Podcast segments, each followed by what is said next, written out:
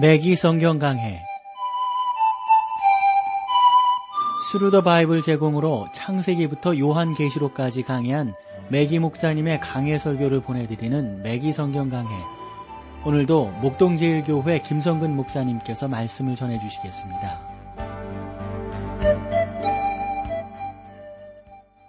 애청자 여러분 안녕하셨습니까? 매기 성경 강해 자 오늘도 여러분들을 요나서로 모시겠습니다. 자, 오늘 요나서 어, 그리고 보니까 3장 2절 말씀부터 우리가 보면 되겠네요. 일어나 저 큰 성읍 니누에로 어, 가서 내가 네게 명한 바를 그들에게 선포하라 하신지라. 어, 우리가 앞에서도 니누에가 큰 성이라는 사실을 이미 어, 말씀을 드렸어요. 그래 니누에 사는 사람들이 얼마나 아주 그 무섭고 악한 사람들인가 하는 것도 여러분들에게 말씀을 드렸고요. 음, 그리고 요나서의 마지막 구절에 이러한 말씀이 있는 것을 보게 됩니다. 하물며 이 큰 성읍 니누웨에는 좌우를 분별치 못하는 자가 12만여 아, 명이여 육축도 많이 있나니 내가 아끼는 것이 어찌 합당치 아니하냐. 이 4장 11절 말씀인데 불신자들은 요나서를 여러 가지 측면에서 비판을 합니다. 그 가운데 한 가지는 요나서에서 세 번이나 니누에가 아주 큰 성읍이다라고 하는 것을 말하고 있다는 것인데 니누의 사람들의 죄도 엄청난 것이었지만 그 인구가 너무도 많은데 그 많은 인구를 하나님께서 그렇게 어? 좀안 되게 안 좋게 그 사람들을 멸망시킬 수가 있느냐 그것이 옳은 거냐 뭐 이렇게 비판 아닌 비판을 하는 사람들을 우리가 볼 수가 있습니다. 오스틴 리어드 경이라는 사람이 있는데요. 처음으로 니느웨 유적을 조사했던 사람입니다. 1845년 경만 하더라도 니누에 대해서 아무것도 알려지지 않았었는데 이 오스틴 리어드 경과 조지 스미스라고 하는 사람이 고대 도시 니느웨를 발견 발굴하게 되었는데 니느웨의 본토는 니느웨가 현대의 모술로부터 티그리스강 건너편에 있었다는 사실을 아주 말해주고 있어요. 그래서 보니까 그 성의 길이가 약 2.5마일, 넓이가 1.3마일에 이르는 사다리꼴 모양이었다 하는 것을 이 오스틴 리어드 경과 조지 스미스가 아, 연, 그, 발굴을 해내서 알려지게 되었습니다. 그 모양도 상당히 대규, 대규모지만 솔직히 말해서 요나서에서 말하고 있는 사실에는 미치지 못한다라고 생각을 합니다. 니누의 성은 거의 강으로 둘러싸인 평지에 건설되어져 있었습니다. 티그리스 강이 흘러서 강 상류와 만나는 곳에 V자형 계곡이 형성되어져 있었는데 그 강들의 꼭대기 북쪽에는 산맥이 있었어요. 그러므로 이 지역은 전체적으로 산이나 강으로 둘러싸인 천연적 요새인데 그 요새 그 지역이 니누의 성이었었다는 거죠.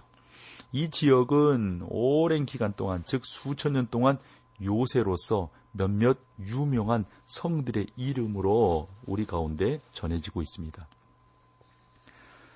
어, 티그리스 그 강으로 흘러들은 이 지역은 성경에서는 어, 갈라지고 말하지만 지금은 뭐라고 할까 니무룻 이 니무룻의 표로 알려져 있습니다. 어, 갈라는 그 니누의 본토에서 남동쪽으로 18마일 정도 떨어져 있는데 크리사바 성은 니누의 북동쪽 12마일 떨어진 그 잡강 상류에 위치하고 있습니다. 이게 무슨 말이냐면 니누에가 큰 성이었다는 요나의 설명은 성벽으로 둘러싸인 작은 규모의 성들의 대부분이었던 당시의 상황에 비춰볼 때 좀 이상하게 들린단 말이에요.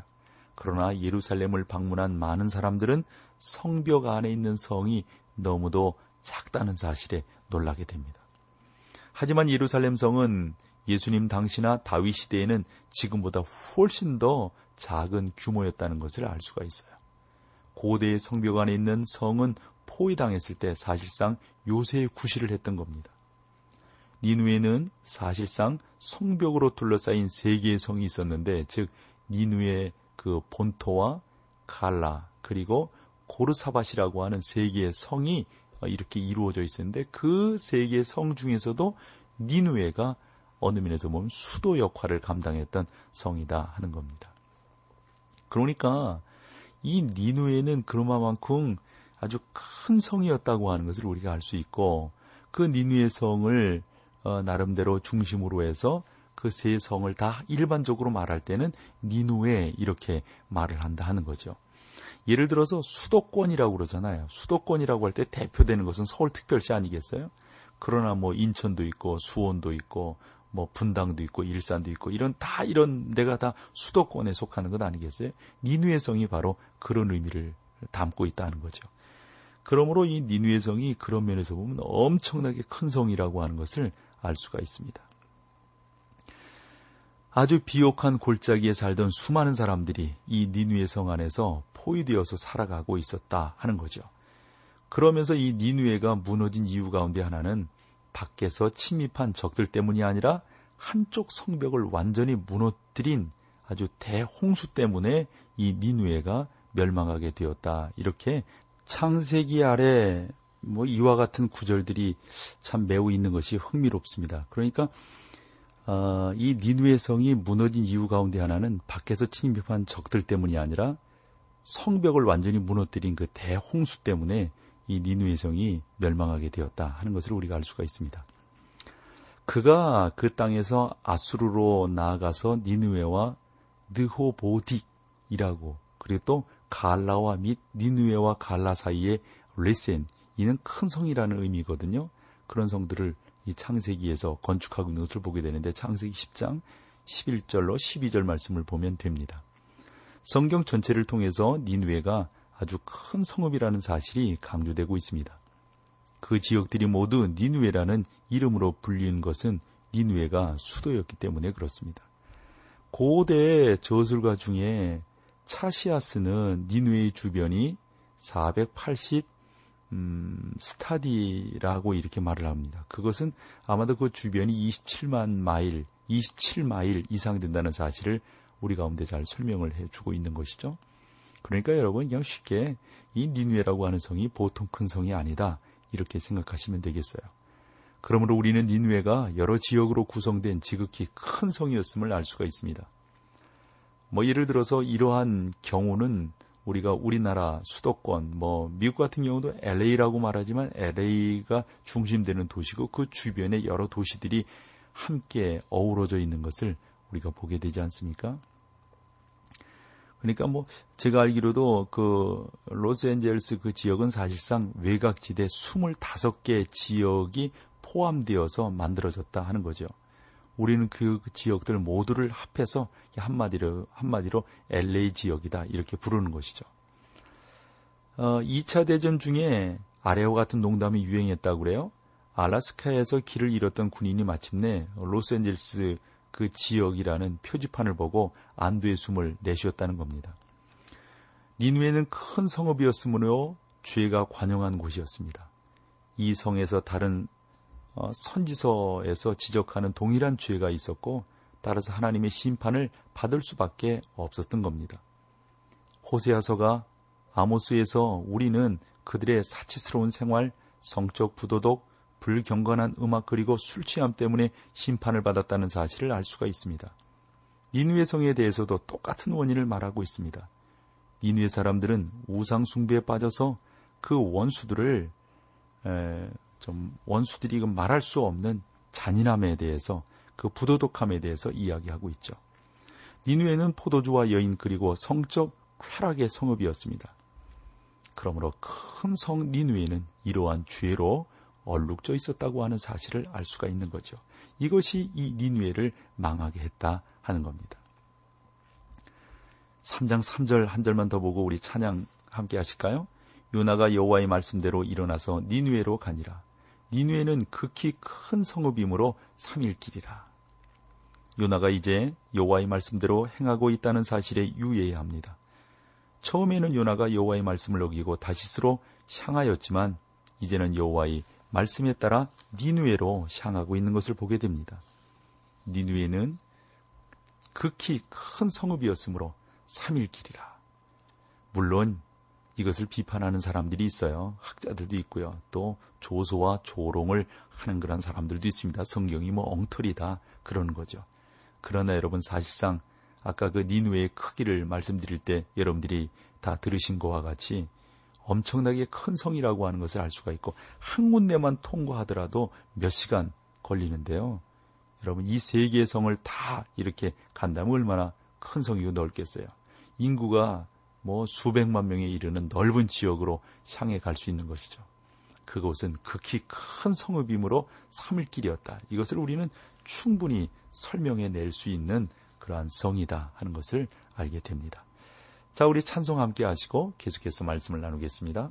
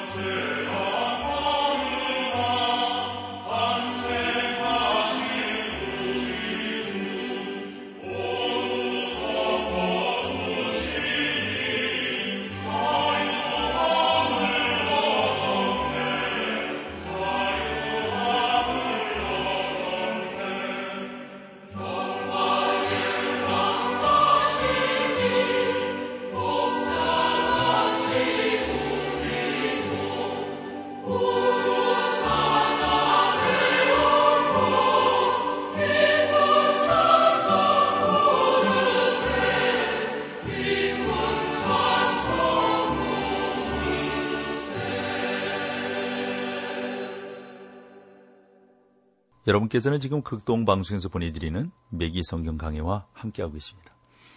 자, 이 요나서 3장 4절로 가볼까요? 요나가 그 성에 들어가며 곧 하룻길을 향하며 외쳐 가로되 40일이 지나면 니누에가 무너지리라 하였더니 이제 드디어 이제 멸망이 선포되고 있습니다.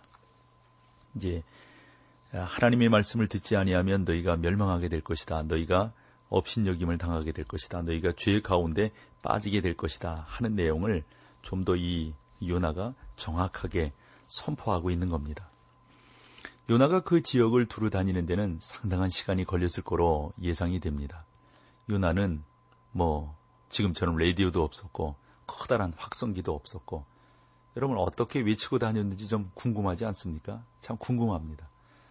저는 니누에와 예를 들어서 이 뭐, 이 수도권, 우리 서울의 이 수도권 지역이 유사하다고 생각합니다. 어느 면에서 보면 시내로부터 뭐 쭉 이렇게 나가면 뭐 외곽으로 나가잖아요. 뭐 안양 쪽으로, 수원 쪽으로, 뭐 인천 쪽으로, 저 뭐 과천 쪽으로, 뭐 저 뭐뭐 뭐 일산 쪽으로, 저 위쪽으로는 뭐 포천 뭐 이런 데로 쭉 이 수도권으로 이렇게 나가지 않습니까? 그렇게 나가다 보면 얼마나 이 수도권이 큰지 몰라요. 요나가 그런 면에서 이 수도권을 우리 서울 이 수도권을 도보로 출발했다고 생각을 해보십시오. 자동차가 없었잖아요.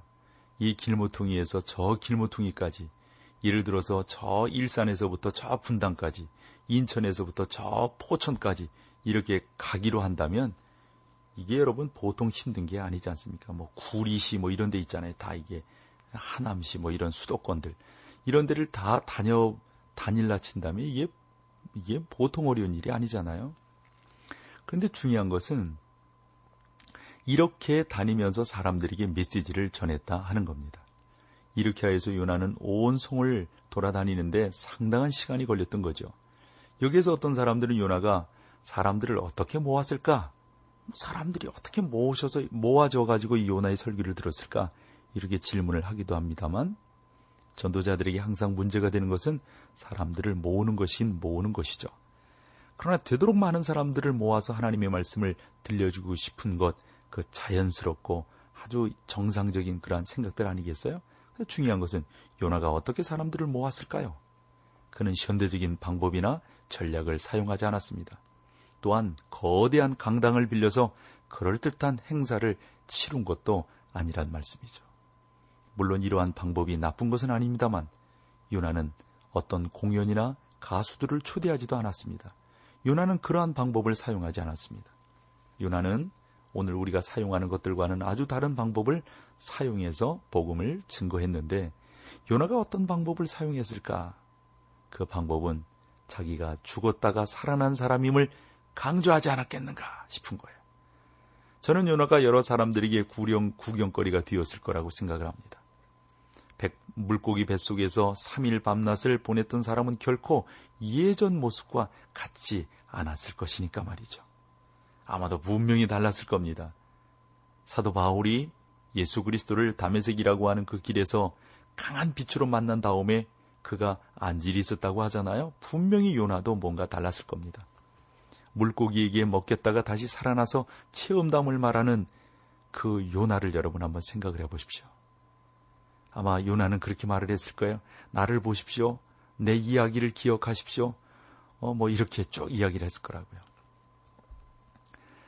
어, 이분은 이제 돌아가신 분인데 헨리 리머 박사가 물고기 속에서 이틀을 보낸 사람을 목격했다는 이야기를 이제 한 바가 있습니다. 그 사람은 21세기의 요나가 되어 런던에서 여러 사람 앞에서 전시되었다라고 여러분들께 한번 말씀드린 바 있잖아요.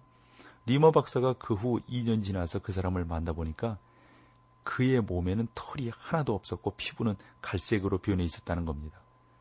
알다시피 물고기의 소화액이 그 사람을 소화시키려고 했던 것이죠. 그러한 소화액들이 그 사람에게 틀림없이 영향을 미쳤다 한다면 요나도 그렇지 않느냐 하는 거죠. 이것은 요나에게도 마찬가지였을 것이다 하는 겁니다. 여러분은 요나의 피부색과 그 모습을 상상할 수 있을 겁니다.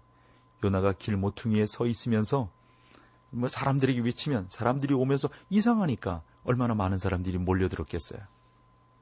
형제요, 왜 그러십니까? 당신 왜 모양이 그래요? 아마 애들은 놀리기도 했을지도 몰라요.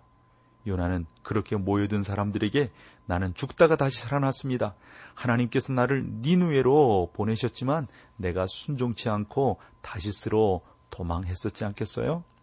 그때 하나님께서 큰 풍랑을 일으키셨고 그 풍랑 가운데서 나로 하여금 큰 물고기가 삼키게 했습니다. 나는 그 속에 들어가서 죽은 후 3일 동안 있었습니다. 그러나 하나님께서 나를 살려주셨습니다. 나를, 내는, 나는 까무러쳤다가 뭐 질식했다가 졸도했다가 살아난 것이 아니라 나는 완전히 죽었다가 살아났습니다. 그러나 내가 물고기 뱃속에 들어가 있었기 때문에 이와 같은 변화가 있었습니다. 이러면서 강력하게 설교를 하니까 사람들이 얼마나 어? 잘 받아들였겠어요. 그러나 사람들은 아마 요나 이야기를 이렇게 들으면서 웃, 웃기게 생각하는 사람들도 있었을 것 같아요. 그러나 많은 사람들이 요나의 이야기에 귀를 기울였습니다. 저는 이러한 역사들이 지금도 수많은 그러한 가운데서 이루어지고 있다고 생각합니다. 사랑하는 여러분, 아주 오래전에 러시아의 농촌 지역에서 많은 사람들이 주님께 돌아오고 있다는 소식을 우리가 듣게 되는데 아마 그런 가운데서 어? 하나님께서 어떻게 사람들을 하나님의 그 백성으로 삼으시고 당신의 품 안으로 이끌어 오시는가 하는 그 일들을 가만히 보면 하나님의 놀라운 계획과 역사하심들이 계셨다고 하는 것을 우리가 깨닫게 됩니다. 아마도 니누에를 회개시키시고 니누에를 하나님께서 변화시키셨다고 하는 것은 하나님께서 그곳에 얼마나 놀라운 역사들을 이루어 내셨는지를 우리는 볼 수 있는 것입니다.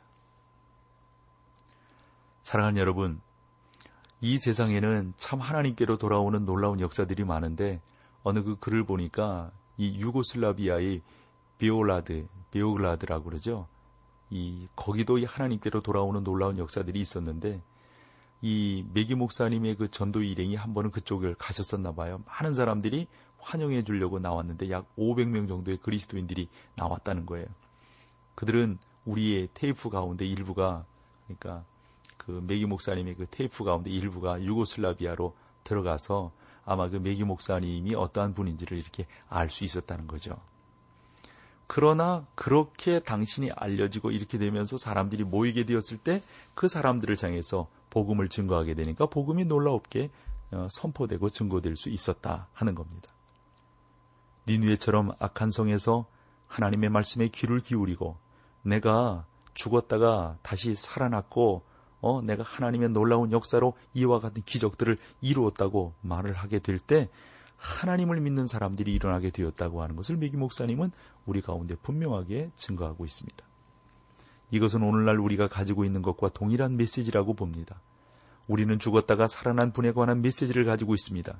그분은 예수 그리스도이십니다. 예수 그리스도는 죽었다가 살아나셨습니다. 맞아요. 그 사실을 지금도 힘있게 증거하면 하나님의 놀라운 역사가 일어나게 됩니다.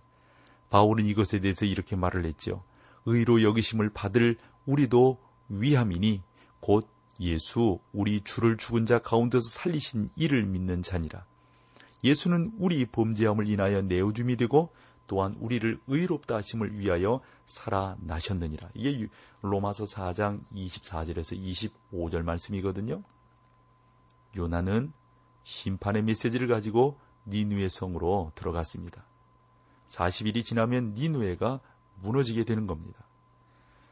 저는 요나가 마지 못해서 그 메시지를 전했으리라고 생각을 합니다. 그러나 하나님은 이 요나의 메시지를 통해서 하나님의 놀라운 사람들을 구원하시고 이방을 구원하시고 하나님의 아름다운 역사들을 이루어 나가시는 것을 우리가 볼 수 있습니다. 이제 우리가 다음 시간에 살펴보게 될 것은 이렇게 어, 이 요나를 통해서 증거된 이 말씀을 통해서 당시 하나님의 사람들이 이 아, 하나님께로 돌아오는 그러한 놀라운 역사들을 우리가 경험하게 되는 것입니다. 자, 오늘 여기까지 할게요. 다음 시간에 또 하나님의 말씀으로 여러분들을 찾아뵙겠습니다. 함께 해주셔서 고맙습니다. 매기 성경 강해 지금까지 Thru the Bible 제공으로 창세기부터 요한계시록까지 강해한 매기 목사님의 강해 설교를 목동제일교회 김성근 목사님께서 전해주셨습니다. 이 시간 방송 들으시고 청취 소감을 보내주신 분께는 나침반 출판사에서 신앙서적을 보내드립니다. 청취 소감을 남겨주실 분들은 극동방송 홈페이지에 매기 성경 강해로 들어오셔서 사연을 남겨주시거나 문자로 참여하실 분들은 한 통에 50원의 유료 문자 샵 1069, 샵 1069번으로 보내주시기 바랍니다. 매기 성경 강해 오늘 순서를 마칩니다.